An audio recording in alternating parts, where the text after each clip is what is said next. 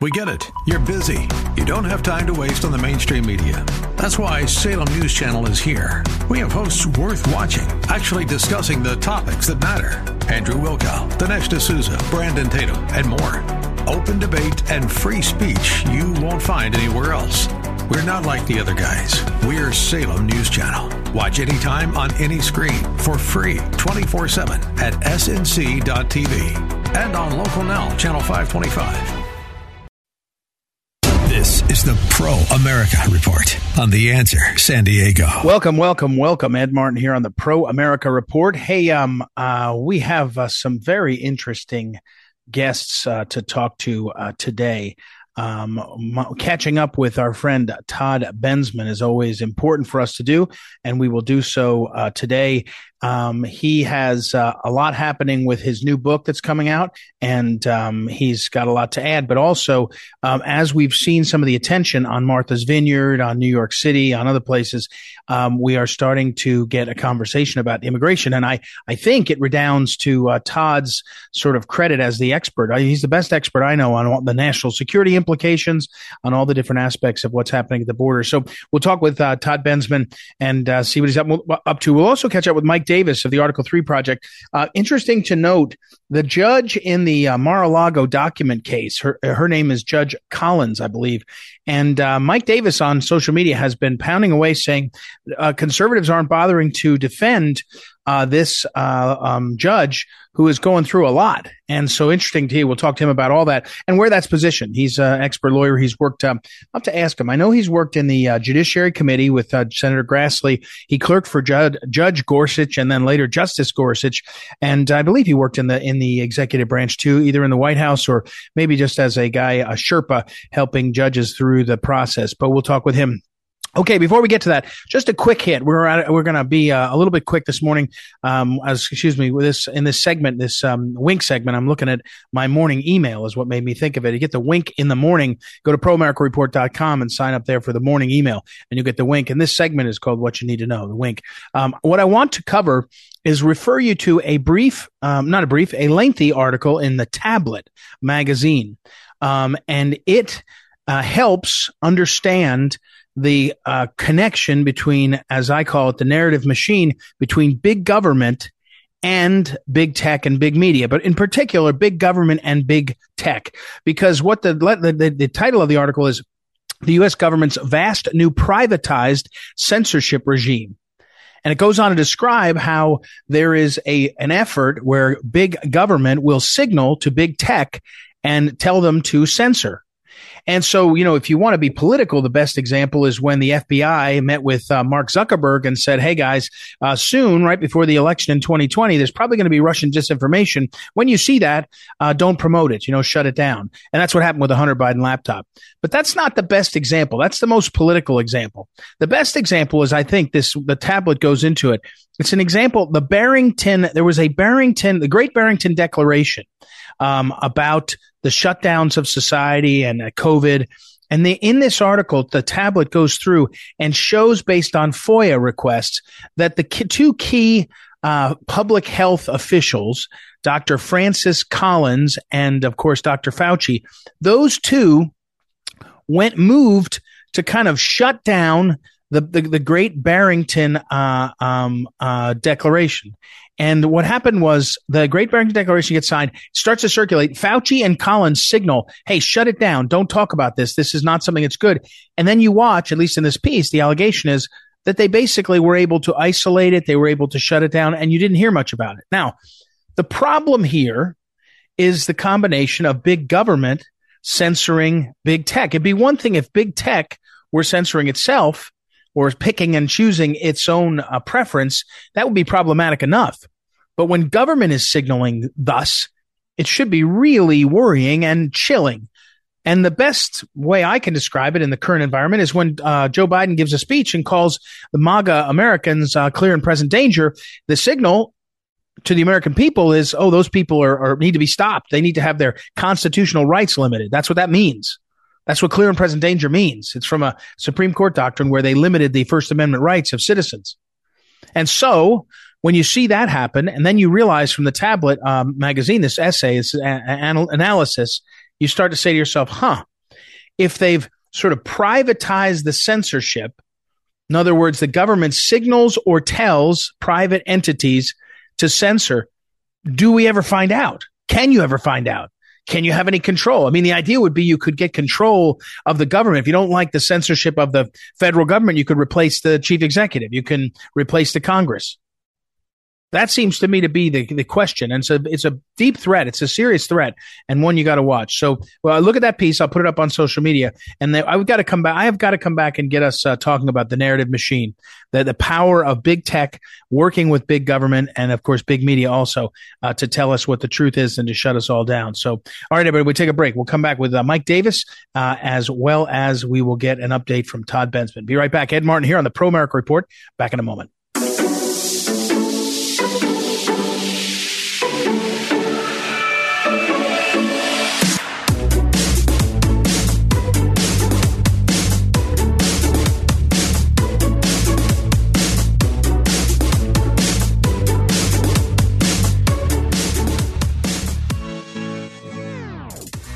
Welcome back. Welcome back. Ed Martin here on the Pro America Report, catching up with Todd Bensman Todd, it's better to be lucky than good at this point in uh, the political cycle. The issue that is on everybody's mind and is covered actually on every channel, I think, right now is at least they're covering the question of where are these uh, illegal immigrants or migrants, whatever you want to call them, that ended up in Martha's Vineyard and other places where they come from, which is the border. And suddenly there's lots of attention. And also the issue of fentanyl, the fentanyl trade. I, the House floor, there was people uh, talking about that, stopping the border. So, you know, your book, Overrun, which is coming out in the next little while, next few weeks or so, uh, perfectly timed. But what's your sense now of the coverage? Are, are people covering the actual, the right story? Are they seeing what's happening? Are you feeling sort of like it's, it's, it's heading in the right direction?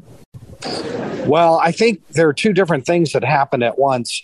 But if you're talking about the Southern Republican governors doing their busing, I yeah. don't think that that's been covered correctly. It's being covered in a in a myopic, very narrowly uh, focused way instead of the uh, kind of forest view of what's happening, which is really what the story is. Uh, the story is not that 50 migrants got bused to Martha's Vineyard or the few thousand to D.C. or Chicago. It's that that is part of a two million person uh, rush on the border into the into the country. It's not those numbers; it's these other vast numbers. Right. Uh, that, uh, and the fact that that they have been busing themselves of their own volition, they're uh, self-propelled, paying for their own buses most of the time, the vast majority of the time, all day long, every day for 19 months straight, busing to Massachusetts, New York State, Illinois, and probably you know 30 or 40 other states on their own by the hundreds of thousands. So I just find it strange that people are kind of getting into this sort of micro, you know, did they put them on a military base? Did they, you know, welcome these 50 and, you know, that sort of thing.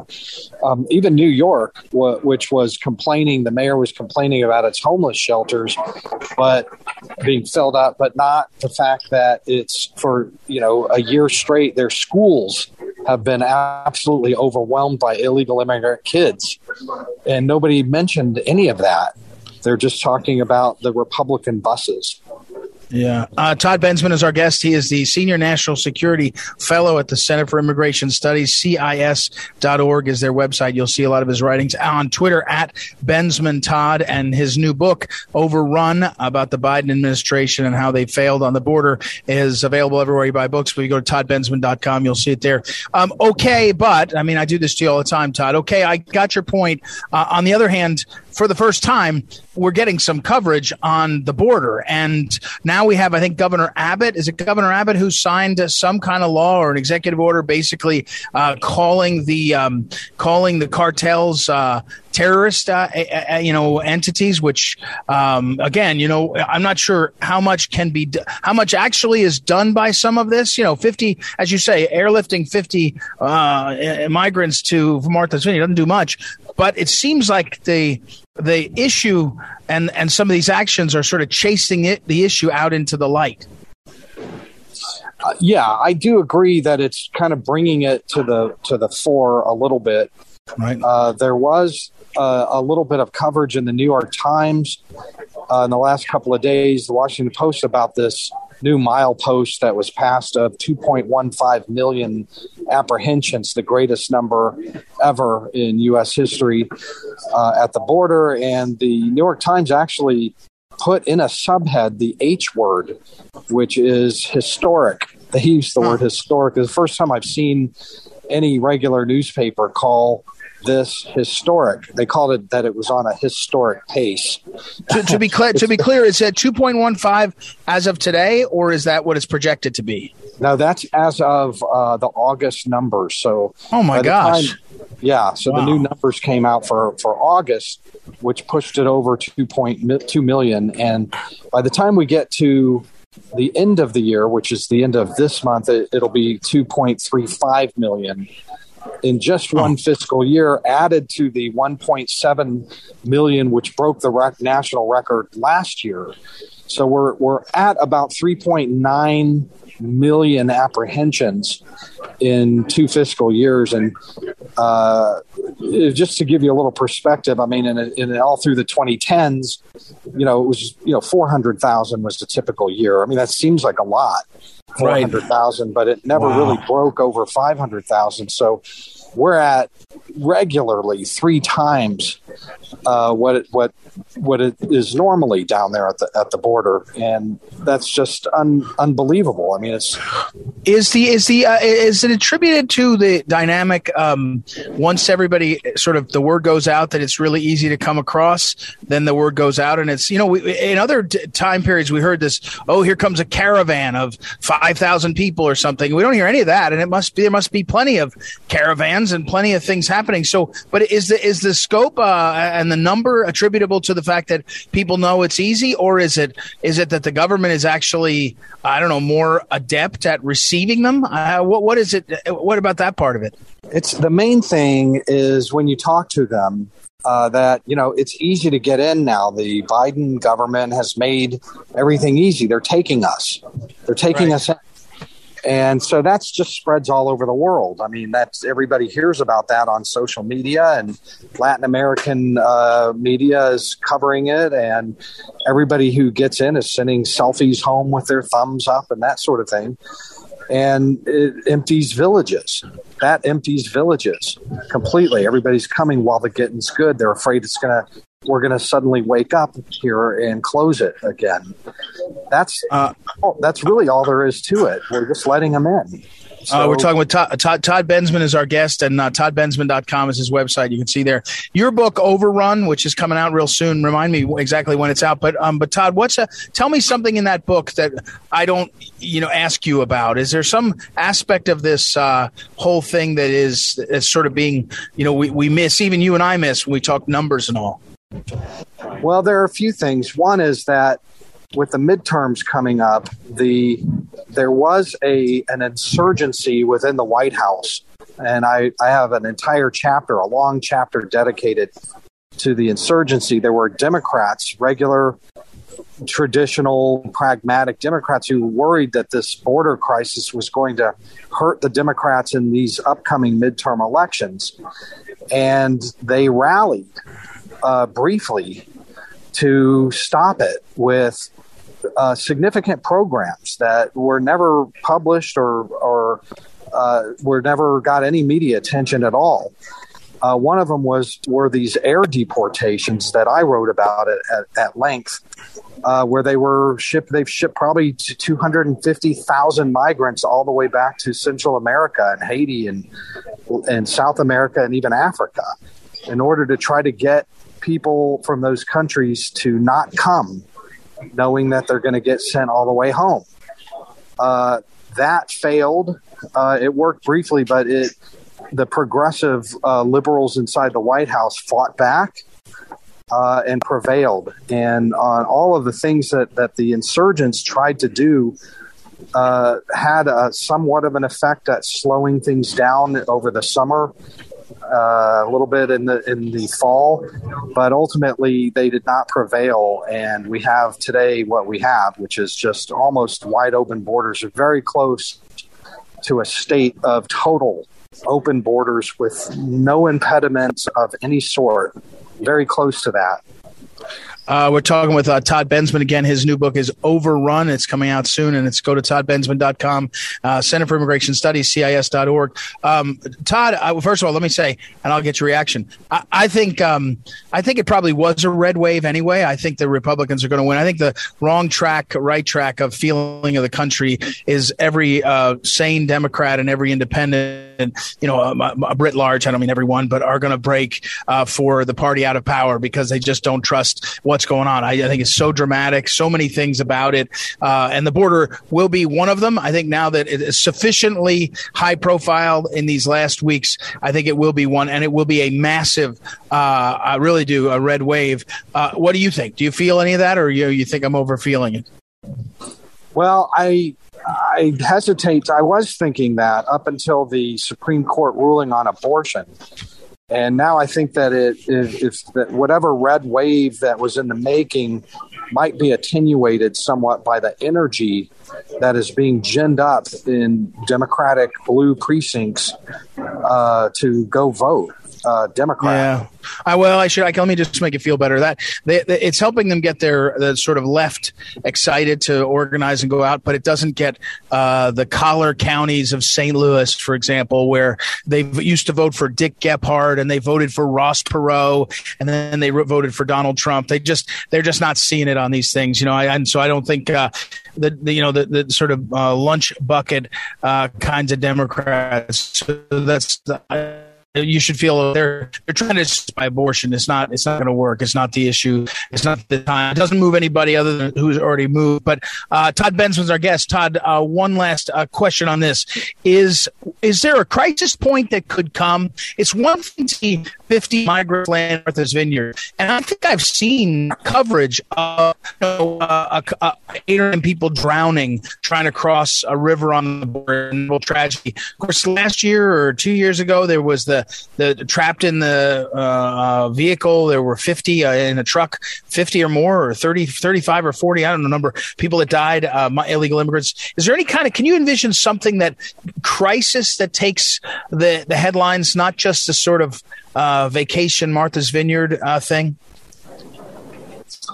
Well, uh, I know you're not. I know you're not. I know you're not rooting for it. By the way, to be clear, I'm just saying. You know, right. what is it that can get people's attention? I think that uh, what could get people's attention would be when school districts start to um, start to collapse under the weight huh. of migrant kids. Uh, yeah. That's the first place that people should be seeing this. This is a child centric uh, mass migration crisis. It's the it's the children uh, who are coming in in the largest numbers being brought in because they're the ticket in mm-hmm. And I mm-hmm. think that that's where people should be start to start to feel bond elections, and uh, all of a sudden there's you know uh, you know twice as many kids per teacher, and they can't keep up, and that sort of thing. But you know these these events that you're talking about, you know, death and mayhem down there on the border, those just get politicized. They're not enough. They get politicized. Uh, people on the left will look at that and say that is an argument for wide open borders. They're dying because you're trying to oh, stop yeah. them from getting in, and they'll do anything to get right. in. They're so desperate that you're killing them. And you know, I, of course, I don't look at it that way. I, I, and people who are like-minded say if you if you start deporting and deterring and blocking and arresting and all that, they won't come at all. So you'll save them that way. And it's just that whole thing just bogs down in that. You just can't get past that. The uh, uh, book again, Todd. Ben- Sorry, go ahead. Get, go, when people start to get really hit in their pocketbooks, I think, and, and in quality of life issues uh, that are, that are really pronounced, then maybe something. But this happens in the dark. It, mm-hmm. it, it really does, unless Republicans are busing them uh, they don't pay attention to the buses that are that, that were coming for 19 months straight before then and are going to keep coming after the Republican governors stop busing. I don't mean to eat up all your time, but Yeah, yeah, no, no, that's right. Listen, uh, Todd Bensman, I do have to run. Uh, Overrun is the book, How Joe Biden Unleashed the Greatest Border Crisis in U.S. History. Uh, Todd Bensman, available everywhere you buy books. I'll put it up on social media. Thank you as always, Todd. We'll talk again soon. All right, thank you. Thank, all right, we'll take a break, everybody. We'll be right back. It's Ed Martin here on the Pro America Report. We'll be back in a moment.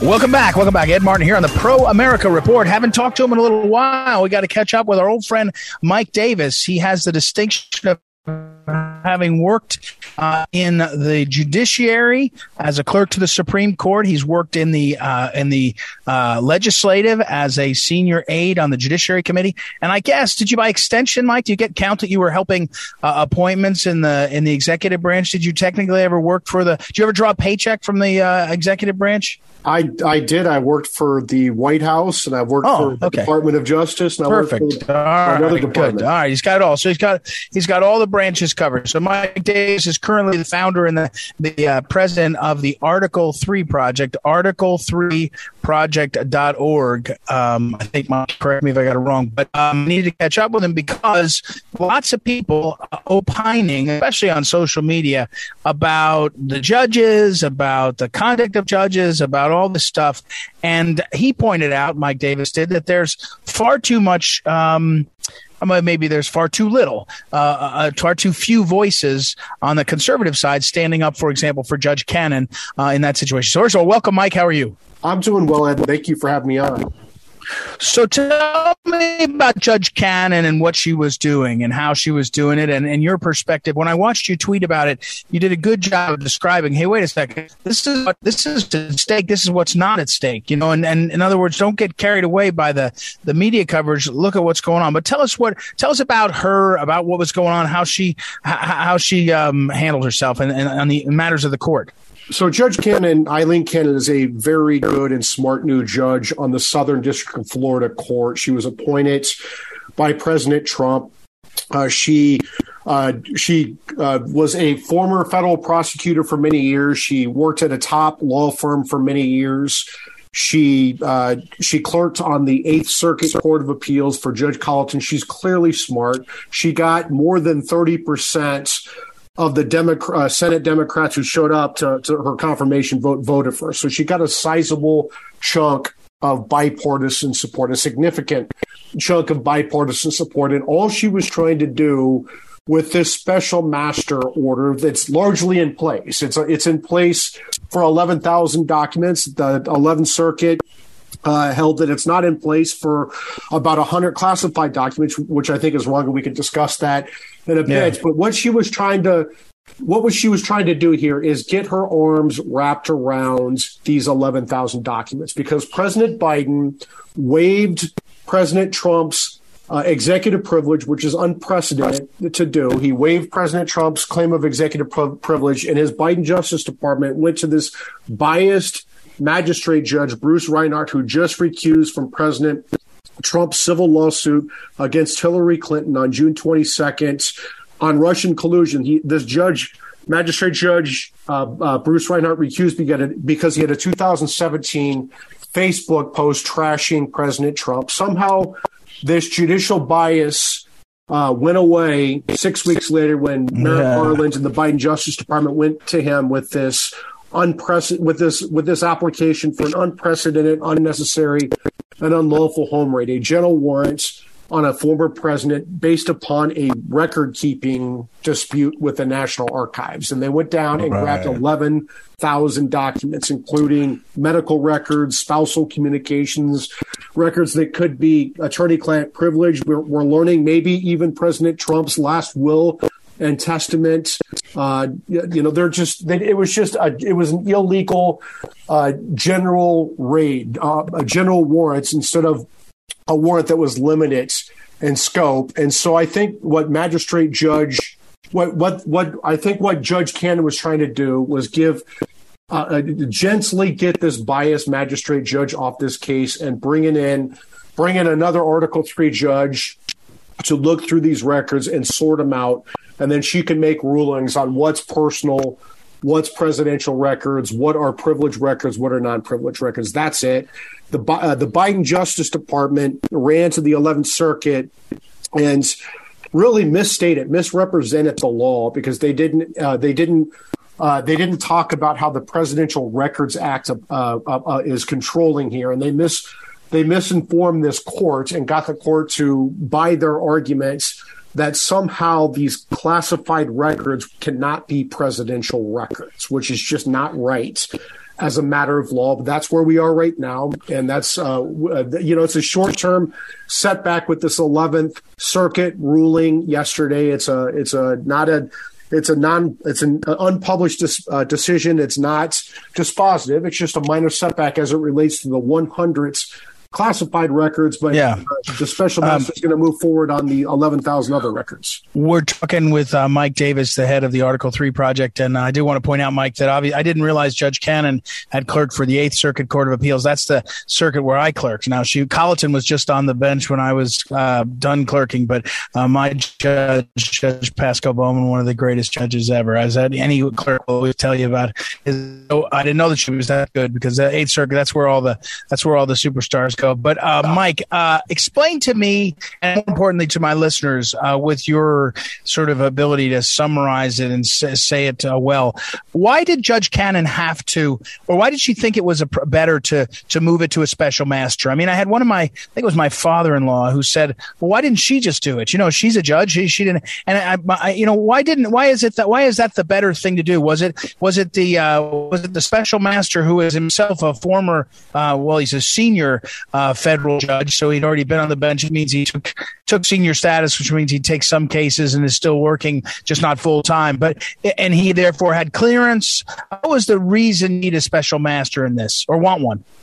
The reason they had a special master is because there were 11,000 documents they took from Trump in an unnecessary, unprecedented, and unlawful home raid. And they, again, they disregarded 250 years of constitutional executive privilege going back to George Washington, where presidents can uh, receive confidential advice from their advisors without having to worry about that advice landing in courts or Congress. And that's exactly what has happened here with Biden uh, purporting to waive his claim, Trump's claim of executive privilege to give the documents to the January 6th commission and the, the, the Justice Department giving it to a grand jury. So that, that's, that's the issue here is you have claims of ex, uh, executive privilege you also have personal privilege claims, attorney client privilege, tax records, medical records, spousal communications.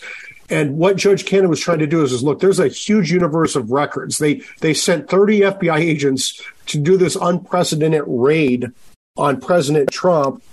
And Judge Cannon lost confidence in the Justice Department's ability to do the privilege review themselves. Because, oh, right, okay, that's that's that that's that that part of it. That's a better way to say it. And she she looked up and said, "I can't trust you guys to do this, DOJ. That's who usually would do it because you're completely it's completely over the top, or and it's been leaking and all the rest. And so uh, I'm not going to be able to do it myself over here. That's so it's a it's a it's a both end. It's a leg. It's a um it's a manpower issue. A lot of things to look at, but it's more I can't trust the natural party to do it, which would have been the government, because they're they've shown themselves to be compromised. Yeah, I mean they've been leaking and lying constantly throughout this investigation, and she called them out on that. So um, that's where we are. This so this special master is still reviewing records that are not marked classified. I will say this that that, that the Eleventh Circuit got this wrong. Remember, under the Presidential Records Act, all records that the president and his staff create or receive are covered by the Presidential Records Act. And so when the president receives classified records from outside of the White House, from intel agencies, uh, those are presidential records. And under the Presidential Records Act, the president has the ability when he leaves office to take those records with him to his office of former president.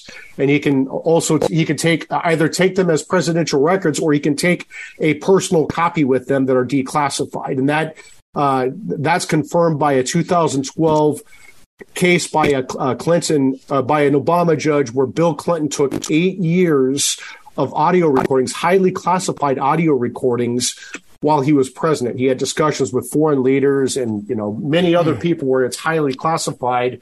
Tom Fitton and Judicial Watch sued to have these records released.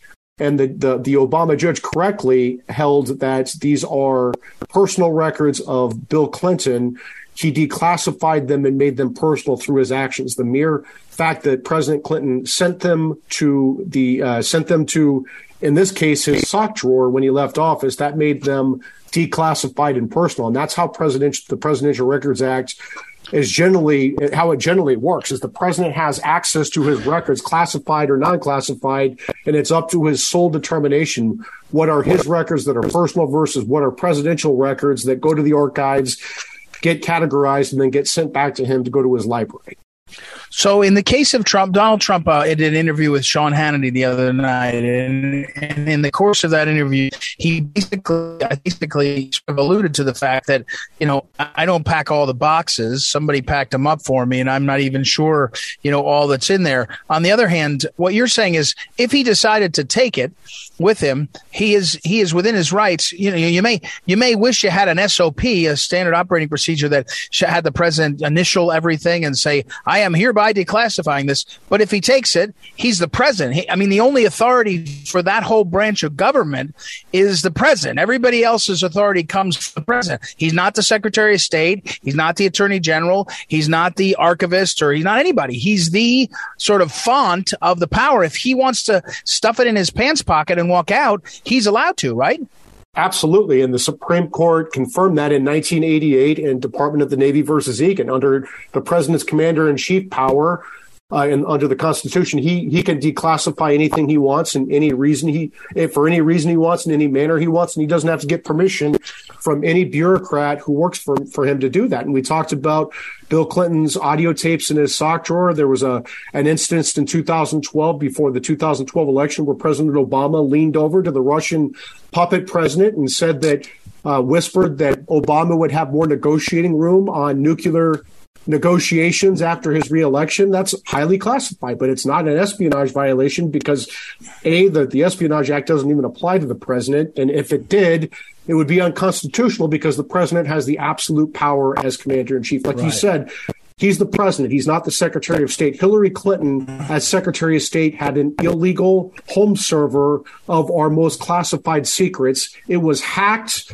by foreign governments when she got caught uh, with this illegal home server. She bleach bit it, the home server, and destroyed with a hammer the cell phones. She what she should have been charged with espionage. She should have been charged with destruction of government property. She should have been charged uh, with obstruction of justice. She wasn't charged with any of those things. But the presidents have different gov- laws that govern them: the Commander in Chief Clause and the Presidential Records Act. And the Presidential Records Act makes it very clear: presidents can take their presidential records when they leave office, classified or non classified. Mm-hmm. It's why Congress gives former presidents uh, federally funded staff with security clearances, federally funded secure office space or SCIFs, and Secret Service protection with debugging devices and everything else. Remember, Trump had these records for 18 months down in Mar-a-Lago. They did not right. at all. The only leaked was Biden right. got his hands yeah. on yeah, yeah. Uh, one last question. Mike Davis, Article 3 Project, uh,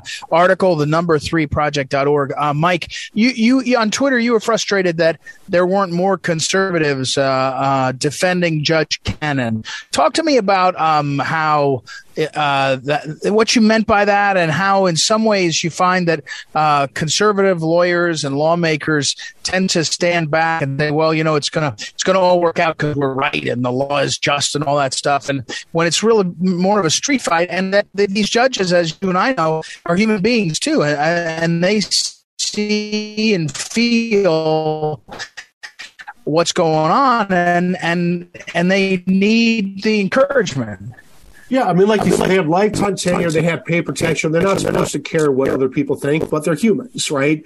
And it seems like conservative lawyers, conservative organizations, they sit on the sidelines, uh, oftentimes with all the money, and they don't want to come to the defense of these judges. Well, then it makes it a lot more likely these judges are just going to say, you know what, I don't want to get the hell beat out of me. I don't want protesters outside of my house. I'm just going to take the easy path here, right? That's not that's not the way it's supposed to be.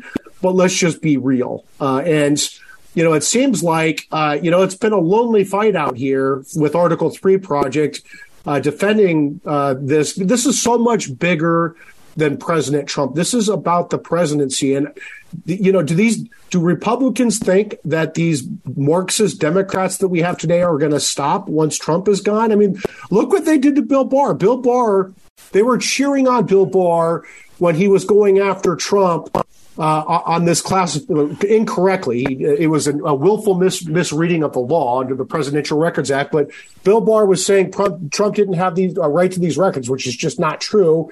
They were his. Bill Barr was the left's hero that week. The very next week, the Senate yeah. Democrats, the Senate Judiciary Democrats, opened up a congressional investigation on him. They, you know, and right. I, I, I love DeSantis. They, you know, these conservatives think if we just let Trump get demolished by the left, then we can move on to DeSantis. They're trying to investigate DeSantis now for sending yeah, exactly. to to to uh, to Martha's Vineyard. Martha's Vineyard. It's, yeah. it's not going to end. We need to stop these people. Yeah. All right, Mike Davis uh, out there on the fight. Mike Davis, article3project.org. Thank you, Mike. As always, uh, keep us uh, informed, and we'll have you back on again soon. Thank you. Thank you, Ed. All right, everybody, we'll take a quick break. We'll be right back. It's Ed Martin here on the Pro America Report. Back in a moment. This is the Phyllis Schlafly Report, a daily look at the significant issues of our time from an experienced conservative perspective. Sponsored by Phyllis Schlafly Eagles, this broadcast continues the legacy of Phyllis Schlafly and stands against forces that mock traditional values, slander America, and redefine the family. Now, the president of Phyllis Schlafly Eagles, Ed Martin. Communist China is without question the greatest foreign adversary America faces today. Their military might is formidable, and their economic reach spans across the globe. Our leaders need to take it seriously when Chinese leaders threaten to assassinate a representative of our nation. That's precisely what happened when Speaker of the House Nancy Pelosi traveled to the island nation of Taiwan for a visit. Leading Chinese propagandist Hu Jin said that Pelosi should be abducted or shot out of the skies for daring to visit Taiwan. Pelosi is far from the first American politician to travel to the island nation. Quite a few members of Congress visit every year, thanks to the Taiwan Travel Act signed by President Trump in 2018. In just one delegation early in 2022, Senators Burr, Menendez, Graham, Sasse, Portman, and Jackson all made the trip unopposed by the communists. Yet Taiwan remains the biggest sticking point for the Chinese government because the free people of Taiwan represent what China could be if they embraced free market capitalism instead of communism. That's why in 2019, Chinese dictator Xi Jinping threatened that supporters of Taiwan would have their bones ground to powder. Not one to be pushed around, President Trump responded by selling Taiwan $1.8 billion in military equipment. Global politics may look a lot like a schoolyard drama, but the consequences can be much more devastating. We can't afford to have weak leadership that backs down in the face of Chinese aggression. President Joe Biden and his administration can't be trusted with the task. As Nancy Pelosi prepared for her visit to Taiwan, Biden begged her not to go. He feebly claimed that, quote, the military thinks it's not a good idea right now, end quote. This is weak. It's pathetic. We don't need President Biden's brand of foreign policy that is giving in to the Chinese. We need an America First leader who's not afraid to stand up to the bullies of the global schoolyard. This has been the Phyllis Schlafly Report from Phyllis Schlafly Eagles. America is safe only when America is strong. Our national defense requires the most modern technology and best trained soldiers, and there should be no social politics or idle threats coming out of Washington. At phyllisschlafly.com, we take this work very seriously. Please visit phyllisschlafly.com. Thanks for listening and join us again for the Phyllis Schlafly Report.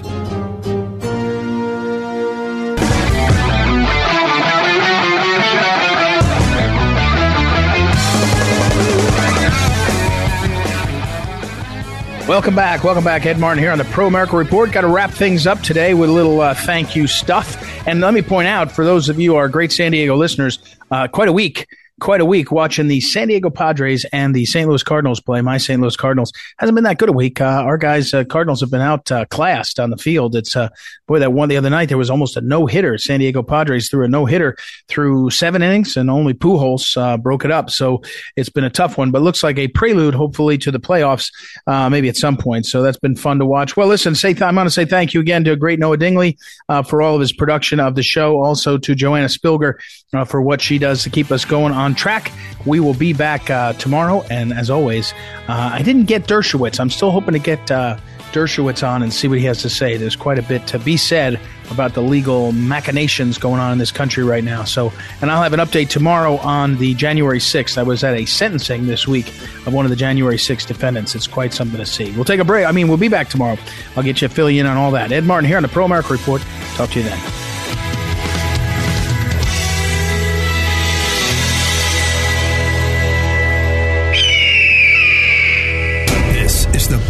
America Report on The Answer San Diego.